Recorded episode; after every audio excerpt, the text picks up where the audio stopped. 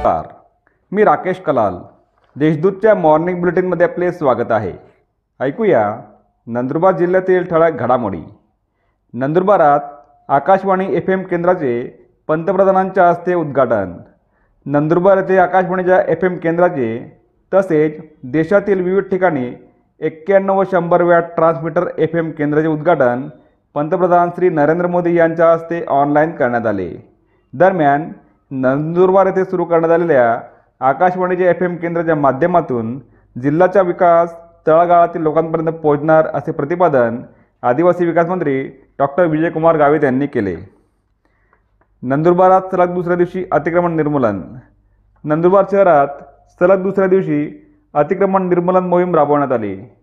शहरातील मुख्य रस्त्यांवरील काही गतिरोधके तसेच पालिकेच्या जागेवर करण्यात आलेले किरकोळ अतिक्रमण काढण्यात आले. दरम्यान काही अतिक्रमणधारकांनी स्वतःहून आपले अतिक्रमण काढून घेतले. क्रीडा विभागातर्फे जिल्हा युवक पुरस्कार जाहीर. क्रीडा व युवक सेवा संचालनालय पुणे अंतर्गत जिल्हा क्रीडा अधिकारी कार्यालय नंदुरबार यांच्यातर्फे सन दोन हजार बावीस या वर्षासाठी जिल्हा युवा पुरस्कार जाहीर करण्यात आला आहे. महाराष्ट्र दिनी पालकमंत्री डॉक्टर विजयकुमार गावित यांच्या हस्ते व जिल्हाधिकारी मनीषा खत्री यांच्या प्रमुख उपस्थित हा पुरस्कार प्रदान करण्यात येणार आहे. मोडलगाव येथे घराला आग. दडगाव तालुक्यातील मोडलगाव येथे बुधवारी दुपारी दोन वाजे सुमारास शॉर्ट सर्किटमुळे आग लागली.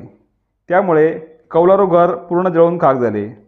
या आगीत संसारोपयोगी वस्तू जळून खाक झाल्या आहे. नंदुरबारतील बाजार समितीच्या निवडणुका शांततेत. नंदुरबार शहरासह जिल्ह्यातील नवापूर व शहादा येथील कृषी उत्पन्न बाजार समितीच्या निवडणुका शुक्रवारी मतदान शांततेत पार पडल्या.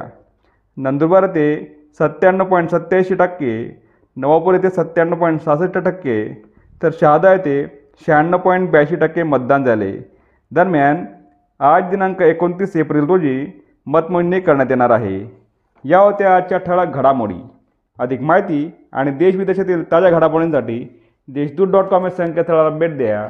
तसेच वाचत राहा दैनिक देशदूत. धन्यवाद.